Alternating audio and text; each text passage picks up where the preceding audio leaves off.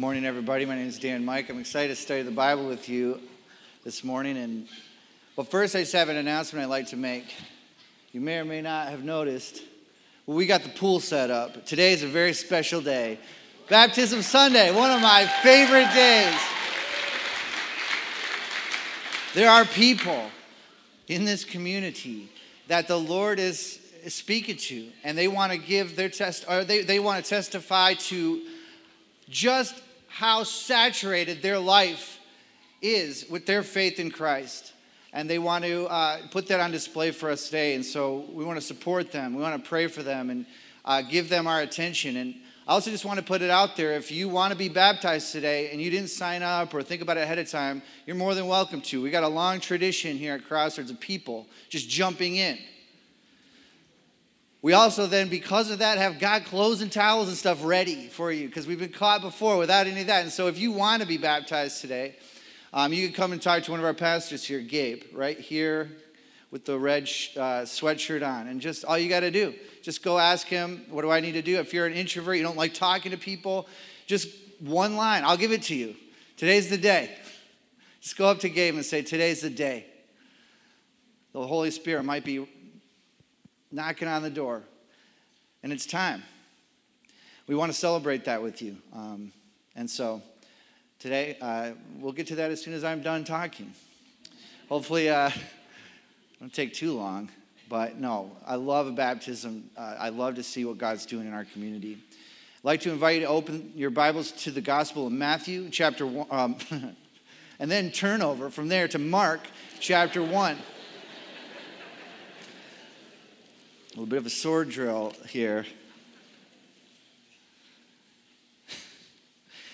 Uh, just last week, we began a long study that we're going to be in f- for uh, quite a while on the Gospel of Mark. And so, just like to have some introductory thoughts uh, to carry with us as we study this together. Rod last week opened up chapter one and gave us a, a very robust description of the author of Mark, the context that Mark was written in, uh, some of the bit of the world that they're living in. And I'd like to add to that by giving a little bit of the just literary features of Mark, in a sense. Um, it's a fancy way of putting it, but what I like to call it is the vibe. I want to talk about the vibe of Mark. Uh, what is he sounding like, and what is the reason for this? Uh, if you've ever read Mark, there's definitely a vibe. I was reading a book recently by Scot McKnight, and he wasn't talking about this, but he had sort of an aside about just him reading the Gospel of Mark. And I remember he said, I was reading it and just all of a sudden I noticed that my heart was racing and my blood pressure was up, and I couldn't figure out why. And it's because of the way he's writing. He's trying to do something. Uh, Rod said last week, euthus. This, is, this word in Greek is used 40 some times in Mark, meaning immediately. Uh, he's, he's, he's it's very frenetic and it's causing uh, uh, us to, to be challenged and confronted with certain things. I like to say Mark has sharp teeth, and he's not afraid to draw blood. Um, and we can see this from the very first line of Mark. You know, all the Gospels have their own beginnings, the way that they decide to set up the, their, their story. And Matthew and Luke, they have the, uh, the miraculous story of the birth of Christ, and they situate that within the context of the long genealogies and the promises of God that's been going on for uh, generations. And Mark and John, they also start in a similar way, almost even the same words, right? In the beginning, right? We see that in John. They both use this uh, uh, Greek words that, that are culturally charged. What does John use? We studied this two years ago he says, In the beginning, the Word, Logos. And he's like using this Greek term to draw people in, uh, to draw in the culture. And, and it's this word that for them meant the, the source of all knowledge and the source of life. But then he says very quickly, and the word became flesh. And in that moment, the crowd starts to perk up in my imagination and they come a little closer. And he's like, I got a story to tell you that you might have never heard. He even says himself, it was an evangelistic move, right? I've written these things so that you would believe. But turning back to Mark, he, he also says in the beginning, and he uses a word, though, that is a political term. Mark is not an evangelistic letter, let me put it that way. I mean, he's even the one where most of the time Jesus is telling people, don't tell anybody what I just said to you or what I did to you. the opposite of evangelism. Uh, and so he says, in the beginning was the gospel. This is a Roman term where the Roman Caesar will also even call himself the Son of God. And Mark says, in the beginning the gospel of Jesus Christ, the Son of God.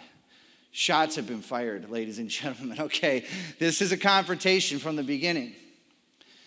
The vibe of Mark is a prophet, it's prophetic. Now, when we talk about processing a prophetic word, uh, what you need to keep in mind is two things attitude and heart. Okay? If you've ever met somebody who claims to be prophetic and all they have is a bad attitude, that's not the same thing. That's just a mean person or. You know, like that's, you got to discern that one a little more. But if, um, but if you if you know the prophets of the Bible, they are not malicious people, yet they have attitude, they have a heart. The, the angel in John, uh, in Revelation, said to John, The spirit of prophecy is the testimony of Jesus. The spirit of prophecy is the testimony of Jesus. And so, if somebody is speaking a prophetic word, I'll take all the attitude in the world. If you are telling me the testimony of Jesus over my life, and you're calling me out and saying, This is true for you, this is what God has done for you, this is who you are in His kingdom, that's the point. The prophet has a passion for the truth of God to be known and to be told. Now, as you see Mark portray Jesus, he portrays him in the office of prophet. And scholars will tell you there's three main categories in the Bible of leadership that Jesus kind of um, falls into priest, the one who's uh, speaking blessings over the nation of Israel and interceding on their behalf. Yes, Jesus is a priest, he is our high priest. King, thank you, Kanye. Jesus is our king. And he, he is our leader, and that's an easier one for us to talk about. But a, a, an undersold role that Jesus does fit in is the one of prophet. And Mark wants to show us that. And I tell you that because prophets will challenge you, they will critique and, and they will point at things. Prophets are absolutely allergic to corruption. And so, as Mark uh, explodes, this, this first chapter is just full of prophet stuff, prophet motif, prophet sounding things, even, even that challenge of this is the gospel of Jesus Christ. What's the very next thing? We hear a prophet, Isaiah, a voice of one crying out in the wilderness.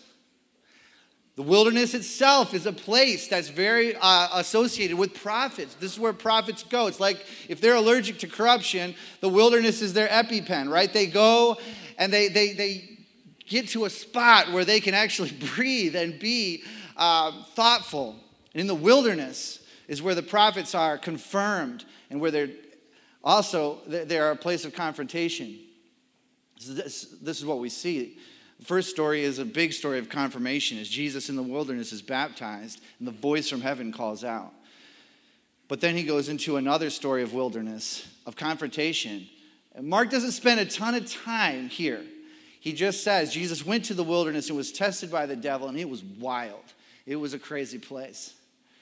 And I think what Mark is doing here, not by spending a ton of time, but he is bringing us into a place of reality. Notice the very next verse in 14, it says, And then John the Baptist was put in prison. It's easy for us to kind of skim over that because here we are in, in, in the West where it's easy for us to come to church and just you know, talk about the gospel. But what Mark is doing is grabbing us by the collars and saying, Do you know that this message is so has so much opposition towards it because of the powers of this world, because of corruption in this world, that people are being put into jail because of this. And even now, as I speak, there are people in our world where that is their reality. And so, right away, we had to evaluate is the message of the gospel that I know and that I love and that we sing about and receive worth me, worth the opposition? Am I ready for if this does get difficult? There have been men and women throughout history who have stood up to that and said, Yes, what I see here is worth my life. And so, as we stand to read uh, the Bible, we stand in solidarity with that long tradition of people. We honor them. We honor the gospel. We stand upon God's word and upon the gospel as we, um, and we sacrifice just one little protest that we have that we can do instead of just sitting and lounging in our chairs. Just one moment. Stand with me as we read the scripture.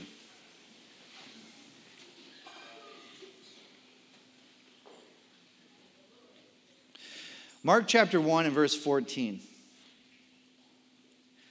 After John was put into prison, Jesus went into Galilee proclaiming the good news of God. He said, The time has come, the kingdom of God has come near. Repent and believe the good news. As Jesus walked beside the Sea of Galilee, he saw Simon and his brother Andrew casting nets in the lake because they were fishermen. Come and follow me, Jesus said, and I will make you I will send you out to fish for people. At once, they left their nets and followed him. When he had gone a little further, he said, James, son of Zebedee, and his brother, he saw James, son of Zebedee, and his brother John in a boat preparing their nets. Immediately, he called them, and they left their father Zebedee in the boat with the hired men, and they followed him. Amen. You may have a seat if you so choose. I'm excited today to bring up this topic as we read this story about uh, Peter, Andrew, James, and John, and this moment that they had where they, they dropped their nets. Um, what I want to just put before you today is to consider are you a follower of Jesus? It's not just a story about these guys choosing to say, I will follow you.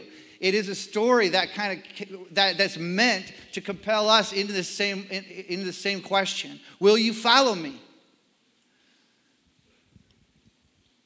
Following implies a lot of things.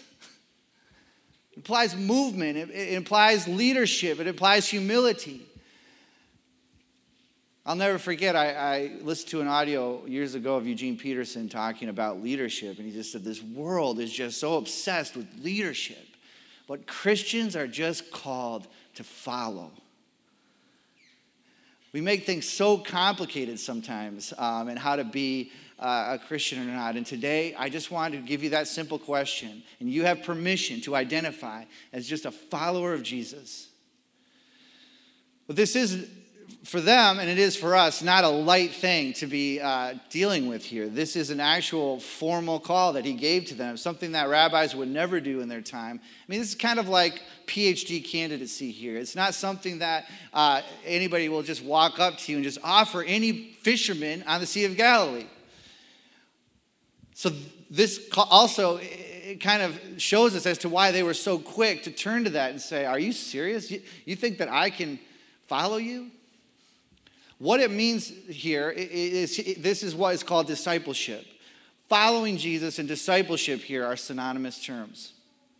And being a disciple is somebody who, in every area of their life, are seeking to be about what Jesus is about or to be about what your rabbi is about. It's a long process of wrestling through all the different categories and topics of your life as you see what your rabbi is doing as a, as a challenge and, and an invitation to be like him. This isn't a flaw uh, in the system of Christianity. I know some of us in you know post-industrial revolution world would think it would be just a lot more efficient if uh, Jesus would just do this for us and go around and you know, we could broadcast him all over the world somehow through some screen or something, but this is his design. To impart who he is into each of you is actually a validation of you as an individual. It's giving you dignity and worth. Jesus is saying to each of you, in each of us, you can do this. You can bring who I am into your context, and I value your context enough to keep you there and to encourage you to show me to whoever it is that's around you. But in order to do this, we have to have intense and, and intentional conversations. Help figure out what does it look like for me to be a disciple of Christ in 2022? And what does it look like for you? Growing up, I don't know if you were swimming in the same waters as I was, discipleship was sort of an extra credit thing. You're supposed to be a Christian, and then if you're like a really good or a lucky Christian, you could be somebody's disciple. Or if you're in that extra, t- you might have a disciple. I mean, I couldn't imagine ever being somebody, you know, that that was a reality for me. Um, and so that begs the question is there a difference between a disciple, a follower of Jesus, and just a Christian? And I would just sort of, if I was in that conversation with you, I would just sort of say, I don't know if that's a healthy expectation to have. If you came to me and said, you know what, I'm not into this whole making my life look like Jesus thing, but I'm happy to believe in him. It sounds like want all the benefits of what he offers, but none of the truth that he actually uh, offers uh, this world. I don't know if it's a healthy expectation. When I read the New Testament, I read things that say, if any man wants to be in Christ, he must walk as he walked.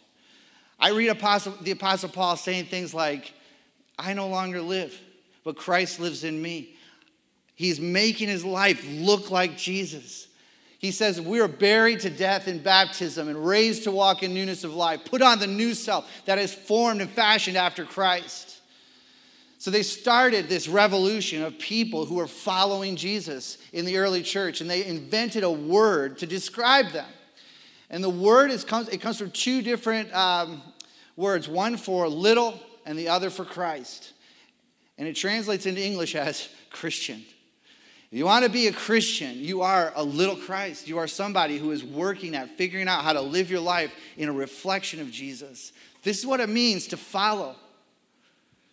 It's early enough in the year that we feel like we have a clean slate and that we can sort of start making a plan. And so look at this year and ask yourself is there anything that is not lining up with what Jesus is about that's in my life? And, and what is that? What is the reason for that? Now, there's a lot of guys who, you know, over the years I've heard who bash how discipleship is done in the West. And not for nothing. Um, sometimes it doesn't really seem to hit the mark as to how uh, important discipleship is in Christianity. Uh, you know, and you'll hear people say, it's not just about getting coffee with people. Discipleship, you know, it's, it's, it's much more intense than that. And, and I don't want to not getting coffee with people. I've had some really, really meaningful coffee dates, you know, and so uh, and I, and I want to keep that, right? And so if you've been meeting with, with for somebody, like keep doing that. Keep identifying uh, and studying the Bible together in community and keep having this conversation. But what gets weird is when we start looking at people and using them. Like, I'm, I'm fine if you have a mentor. I'm fine if you have people in your life speaking into you uh, who are farther along than you. But if we start to get egotistical with how, who is your who is discipling you, and oh, I've been discipled by this formidable person, or I have, you know, I am discipling these people. We start to lose the point of the whole thing, which was, I am a disciple of Jesus. I think he said it, Matthew 23. Don't let anybody call you rabbi. You have one. We have one rabbi. And as long as you can say, How can I be better, a better disciple of Jesus? Now, that's a conversation you could have with anybody. You could have it with one person every week for the rest of your life. Tell me, how can I be a better disciple? How can I show the world more of who Jesus is? You can have that conversation with a stranger too.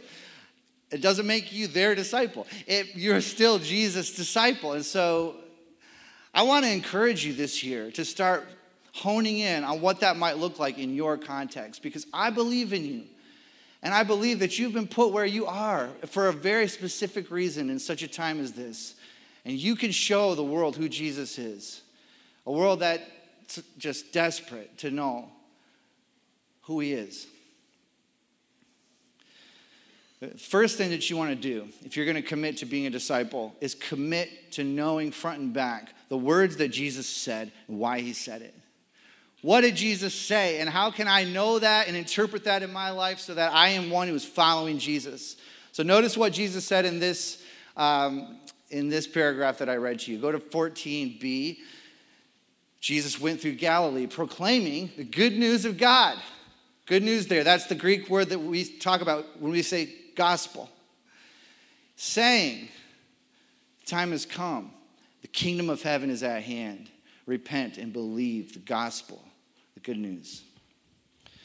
This is Jesus our rabbi. And the first thing he does in his public ministry is to preach the gospel. I look at his gospel presentation, and as a good disciple, we got to ask some questions about this. What is he talking about? Is he even allowed to say this is the gospel, right? I mean, I don't know about you, but me, Jesus and I went to different evangelistic classes growing up as to how to do this. Um, because it, I was taught, and I don't know, no malice here, but I was taught that the, the way you're supposed to sh- present the gospel is through um, talking about a sinner first, getting that person that you're talking to to know that they're a sinner, and then you kind of you trick them into it, and then you use it in a kung fu way to say, "I've got a solution to your problem," you know, and. I had so many like just times where I wanted to do this, but it just never worked out. I remember I was at Taco Bell one time in line, and I'm like, I'm just gonna go for it. And it's like, where would you go if you died tonight? And then the guy's like, What are you talking about? Like, you know, I'm, I'm not here for that. I don't know. I just ran out. I didn't even order anything. I just left. New approach here. Uh, and I'm not knocking that. I'm sure that that conversation uh, developed out of some really good places for people. But I am concerned about starting this whole idea of the gospel with an individual with the sin of an individual and placing them in a place, uh, in a central place. It can get dicey really fast.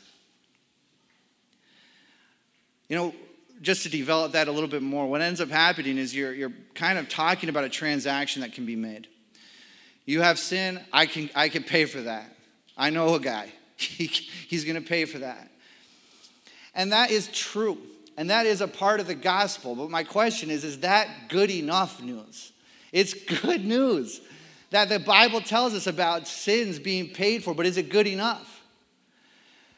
Just to illustrate that, let's just say today I found out, you know, I, read this morning in the newspaper that the government decided uh, we're going to hack into, I don't, know how this would work, but we're going to delete all the debt, all the mortgages, Somebody f- deleted it. Now we don't know. All the medical, it's gone. All the student loans, it's gone, you know? And there'll be some of us who are like, yes. Feeling good about that. And it would feel good because it is good news. But is it good enough? Because on Tuesday, and you, you might still have issues. You might still have anxiety and fear and worries and depression and stuff that you got to figure out. I mean, have you ever met somebody who is struggling with this where they've been just told, hey, just be happy, your debt's been paid? And they're like, thank you. I feel kind of bad that Jesus died for me, but I have issues here. And how does that play into that? It's not just about debt cancellation. What Jesus starts with is not the individual sin, he starts with the kingdom. A kingdom that has a king and that you are invited into to be a citizen of. This kingdom is something, as he brings it up, that maybe we don't really resonate with or that we haven't talked about a ton. But let me tell you, in his context, to bring up this message of God's kingdom being at hand is like starting a bonfire at a gas station because this is going to ignite some serious emotions about what this guy is talking about. In their Bible, okay, the Old Testament, it is full of references of this one day, this kingdom and this king. I mean, starting in 2 Samuel, right? There's this promise of a king who will rule like David, the Goliath slaying, the, the, the, the person who, who put Israel at rest. There's, your son is, is going to be the king. Isaiah prophesies about that, taking that very language and says the government will be upon his shoulders and his rule, there will be no end. Um, Daniel 7, how cherished is an exile story while they're uh, under Roman uh, oppression right now. And, and, and in Daniel 7, there's this Son of Man who approaches the Ancient of Days, and his kingdom and dominion will have no end. I was just reading this morning Psalm 145. I thought I'd share with you just the way David uh, talks to God here when he says, I exalt you, my God, the King. And he goes on The Lord is good and has compassion on everything he has made. All your works praise you. Your faithful people extol you, and they will tell of your glorious kingdom. To speak of your might, so that all people will know your mighty acts and the glorious splendor of your kingdom. For your kingdom is an everlasting kingdom. Your dominion endures through all generations. For the Lord is trustworthy in all the promises, in all his promises, and faithful in all that he does. The kingdom of heaven advancing is good news. It's really good news. And if we want to be disciples of Christ, we had to hone in and, and articulate what that good news really is. Because believe it or not, news is going to follow you wherever you go. When you walk into a room at work, news comes in with you. And what is that news? Are you carrying the good news? Or are you walking into a room and everybody's like, okay, this guy's here again? We are disciples of Jesus who proclaims good news about a kingdom that we are welcomed into. The, the kingdom of heaven. The kingdom of heaven is not a place of great restriction like Egypt, but the kingdom of heaven is a place, a wide open space where we can explore freedom in the love of God. The fences have all come down.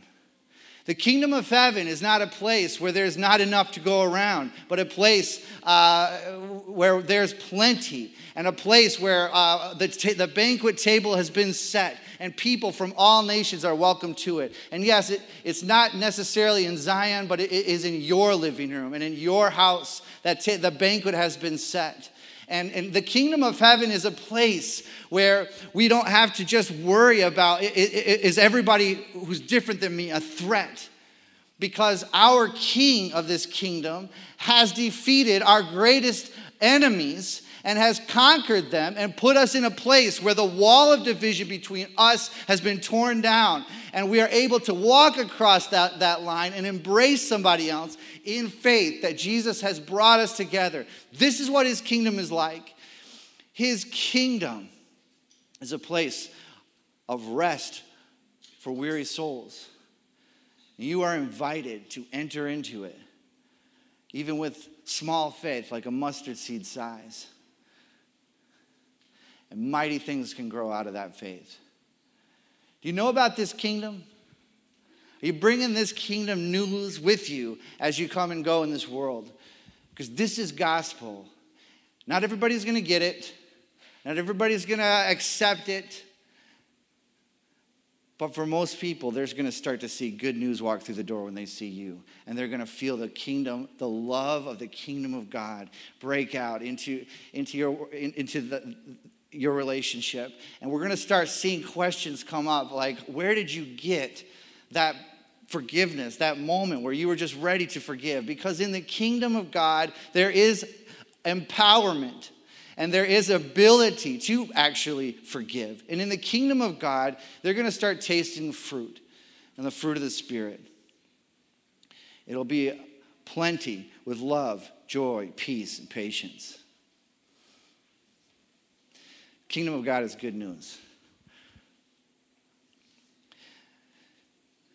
The problem is, we sometimes trade good news for other things. Some of us are not doing a good job at figuring out our ratio as to what we're allowing to, to preach to us and to speak to our minds. And so we hear a version of the world that is actually just, it's not this lining up with what Jesus said. Sometimes uh, we allow so much negativity in, but listen, the world is not going to tell you that the kingdom is advancing. The world's going to tell you the opposite, that the darkness is winning. It's going to frustrate you and create chaos and despair in your heart and mind. And it's a challenge as a follower of Jesus to set up your ratio as to what's going in. I mean, think about it practically. What is the ratio of how much uh, world words uh, and, and leadership is coming in and how much Jesus is coming into your heart? What is shaping your worldview and your faith? Is the ratio one, one to seven, like seven days a week? I listen to the world, and one day I hear the, the, the Bible verse? it's still early in the year. Uh, we, could set up a new plan here of like maybe 50 50, because there'd be equal share time. Like uh, the more you listen to the news and the screens that tell us about so much negativity in the world, then the more then you can have 50% share time of like the gospel that is that where Jesus is sitting, it is near. God is not far away. God is not not uh, he's not a an aloof God that doesn't know about your pain and your world. He has entered into that. The problem is, it's just not going to be televised. It's going to be done through word of mouth at Stocking Elementary, at, like Mo said, the southeast side of town, as the church continues to be the church. You're never going to hear about it because it's a group of humble people who don't brag. But you'll be there and you'll hear the good news as you're bringing that into your world. Push back against the lies, and nothing's going on. The second thing that Jesus said in this line that I noticed is the time has come. The time has come. What does this mean? This is a moment where Jesus is declaring there's something has changed. Whether it's uh, all the promises of God, this era where God is promising us uh, a change and promising us that his, He's going to take His kingdom, His planet back, Jesus declares, and that time has begun. And some of us have a hard time listening to this, uh, uh, this promise and believing that Jesus is doing anything in this world because it's been so long. We're talking about the time has come. It's, what we hear is the time has come and the time has passed. Where are you? Part of the problem is, is we live in a time where we eat, drink, and sleep instant gratification. We have been just raised in a time where we expect and demand instant results and quantifiable change right now. And I need to see that, or else my life doesn't matter. We've lost our ability to believe in incremental change or believe in like the way that the gospel actually does spread in this world. Even though God has, from the very beginning of the Bible, encouraged us to take time each week to turn the clock off and, and, and to turn your watch and screens off and say, Time, you are not my God. I'm not running out of time. I am not, you know, I am not worried that this isn't going to get done. I'm going to just rest and I'm going to protest against that fear and feeling that I'm running out of time.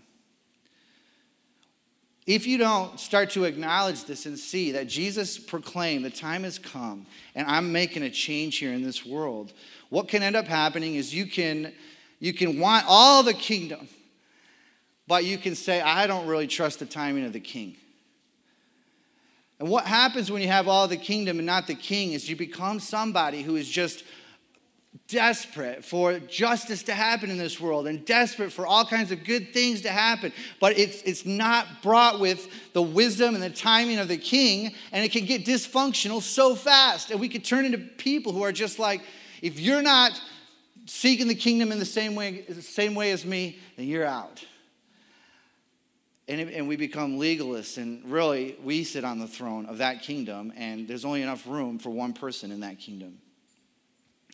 The kingdom that we're invited in is a kingdom of a declaration that the time has come for lies like there's, there's not enough going on in this world, that God's not doing anything in this world to solve the problem of evil, where lies like that are put to death. And maybe today, it's, a, it's going to be a time of repentance for us to say, I have been believing in this lie that you're not doing anything, God, and I'm going to put my faith in your word, Jesus, for when you said it, the kingdom, the time has come. And you are at work in this world. And I want to partner with you in that work. Lastly, the culture that we live in, also, there's a version of the gospel that ends up being preached that reduces the good news of the kingdom into something that's more like good advice for your kingdom.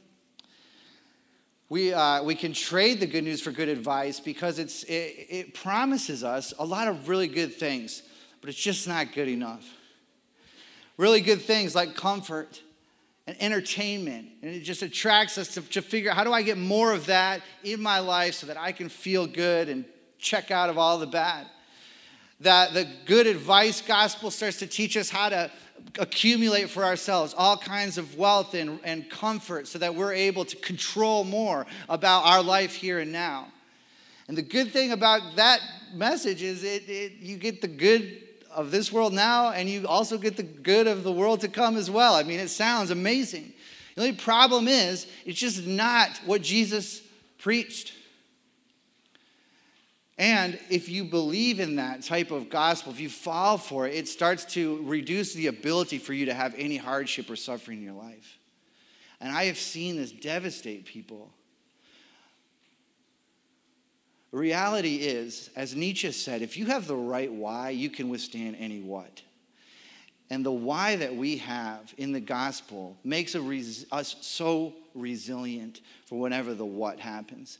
As Jesus said it himself, you are free to build your house on sand. And that's what the prosperity gospel is. It's a, it's a big, beautiful house built on sand. Doesn't really know what to do when the storm comes. But if you are a disciple of Jesus and building your house on Him and His Word, you will have a resilience when, uh, when the storms come of life you will have the ability to withstand. And that why that you have, that beautiful why of the gospel of Jesus Christ, will get you through any what.